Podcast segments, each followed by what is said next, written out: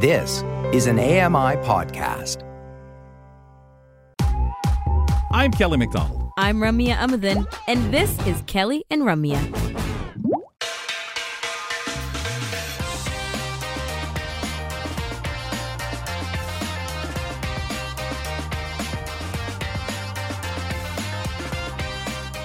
Congratulations to all the gang that uh, have had opportunities to do the video podcast. I will say they have been having uh, some really nice success. If you haven't had a chance to check these out, uh, please do so. We're going to tell you about one in just a second. Welcome back. Danielle McLaughlin, Kelly McDonald. We are the hosts of Kelly and Company uh, today on the program as uh, Danielle fills in for Ramya. Folks, I was speaking particularly today of the Pulse. Joita and American disability activist Judy Heumann will be discussing a new training program for job seekers with disabilities offered by Fable Tech Labs. That's the Pulse. Thursday, 1.30 p.m. Eastern Time, 10.30 a.m. Pacific, uh, here on uh, AMI Audio. You can also find it on your favorite podcast platform and on YouTube, as I was mentioning. Uh, great success for those shows. Congratulations for uh, the stable of our podcasts that are over there on uh, on YouTube. Uh, it's time now, as we like to do on Mondays and Tuesdays on the program, to check in with one of our community reporters. Tony Frymark joins us now with news from Medicine Hat, Alberta. Tony, welcome back. Hey, how's it going? Uh, we're keeping busy, of course, as we begin the second hour. Always wonderful to have you guys with us to talk about things going on in the region and otherwise. Danielle, I, I think we're we're having a great time with all our guests and learning a lot. We are, and uh, it's always exciting to to look at the wide variety of things we get to talk about here on Kelly and Company. I'm I never fail to enjoy myself, We're and I'm really looking forward to hearing from Tony. Yeah, we're we're always so spoiled, Tony, on the program. Uh, let's get into the working group now taking uh, applications uh, for working group for accessibility and inclusion. Yeah, so just as the title reads, we are taking applications uh, until November the 14th for the working group for accessibility and inclusion. And basically, what this group is is we we meet on Zoom at 11:15 a.m. to one o'clock, and um, we talk about how we can make this city more accessible, accessible and inclusive. And we're looking for four applicants. It'd be nice if they had uh, different disabilities, but we're taking any any any people. So yeah, it's going on till the 14th of November. You can can apply. You can either apply on the city website or you can just get in contact with Leslie if you have any questions or or concerns. Awesome. Um, when I first started to do TV stuff for AMI TV, I knew we were going to go out and, and speak to a lot of disability groups and on subjects and on accessibility. And, uh, you know, at that point, I felt, oh my goodness, I don't know a lot about this stuff. And a position came up on the uh, advisory committee here in London, Ontario, with City Hall. I applied and and got on got on the committee, and the first thing I noted was, "Wow, um, they speak a lot of acronyms." so I I had to learn because for a while there were a lot of places they'd reference, and I'm I wonder what that is, and have to go check or look it up or lean over to the person next to me. Hey, uh, who's that? And and try to really understand. So sitting on a committee like that is tremendous, and I know they want your thoughts, your feelings, your experiences shared. Do you know if during that uh, applying, any idea what things they want you to include, any resume or just uh, a note of interest? Well, past experience, just kind of what you're what you're doing in your life and how you could contribute to this to this committee. That's awesome. I think it's great. If you if somebody's out there thinking about it, you can't beat it. Getting on the Zoom platform, I know that's where I had to step off because of running around doing so much.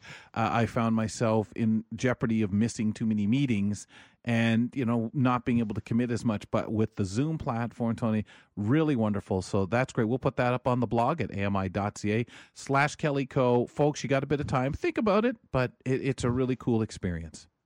It really is, yeah. Sounds great. Tony, I understand you've had an interesting experience uh, using the Google Lookout app, reading a menu at Trucker's Restaurant. Can you uh, tell us something about that?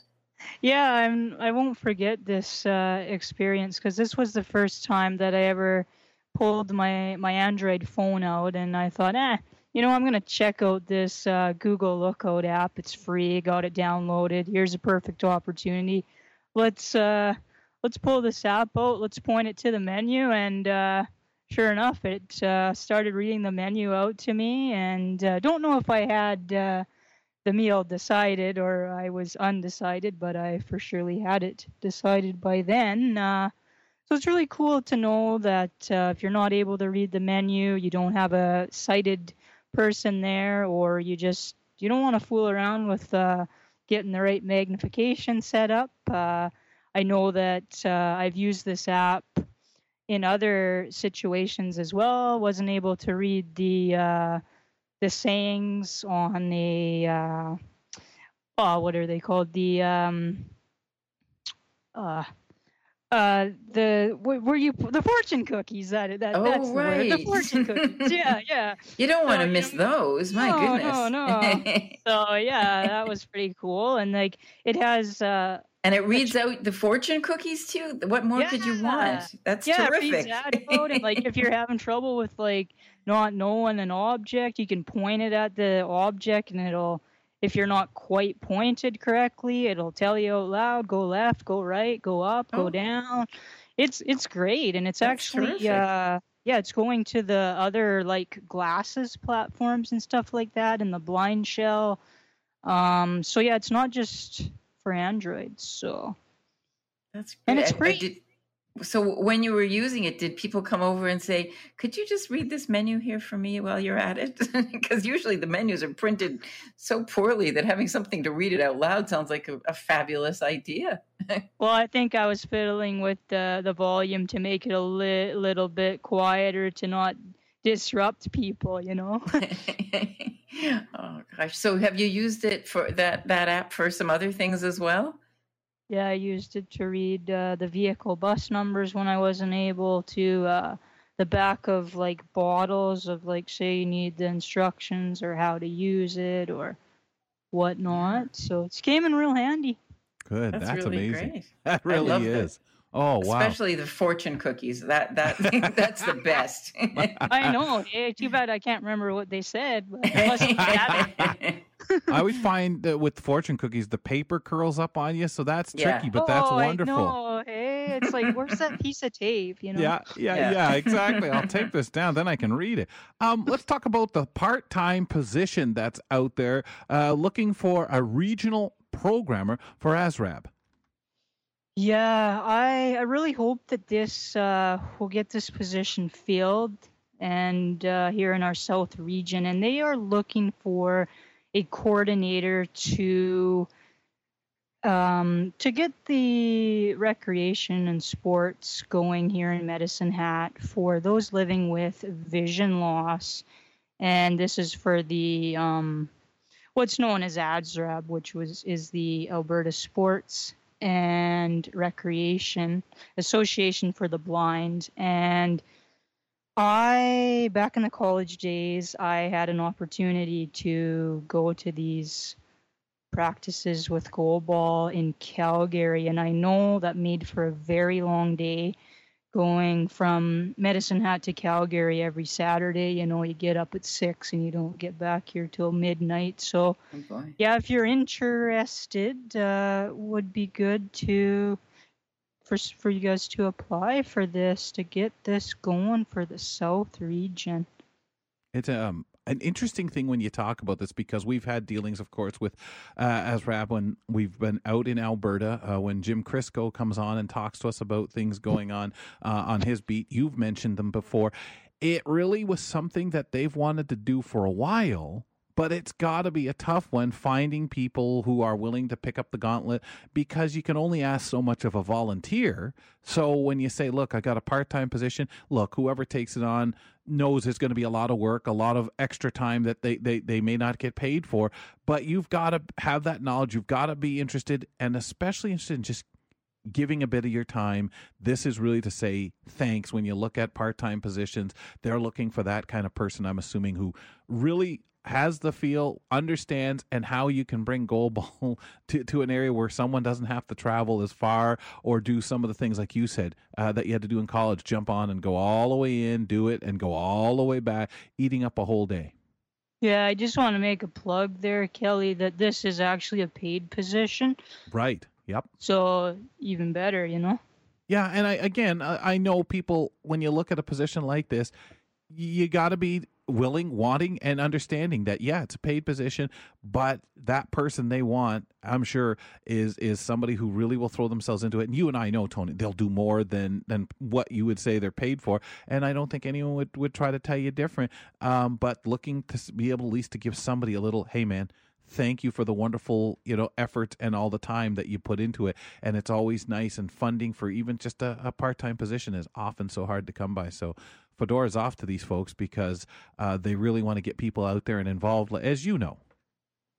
Yeah i'd even go out there and throw some goal balls as well. Uh, one of your favorite uh, blind sports?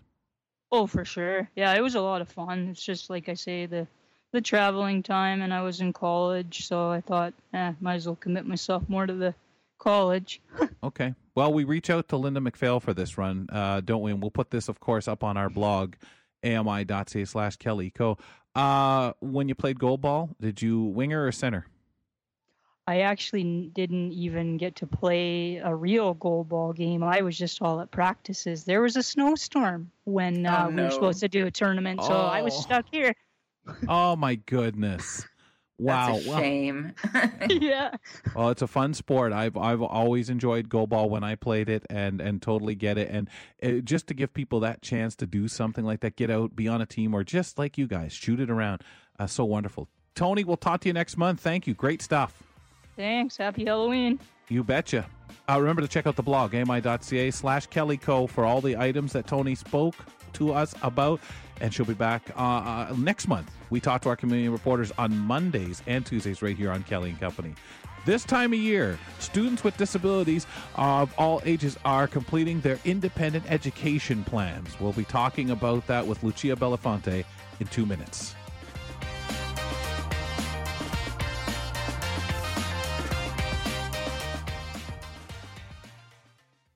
Hi, I'm Red Sale, inviting you to download the latest episode of My Life in Books, where internationally acclaimed authors discuss their lives, their work, and three books that have resonated with them. That's My Life in Books, available wherever you get your AMI podcasts.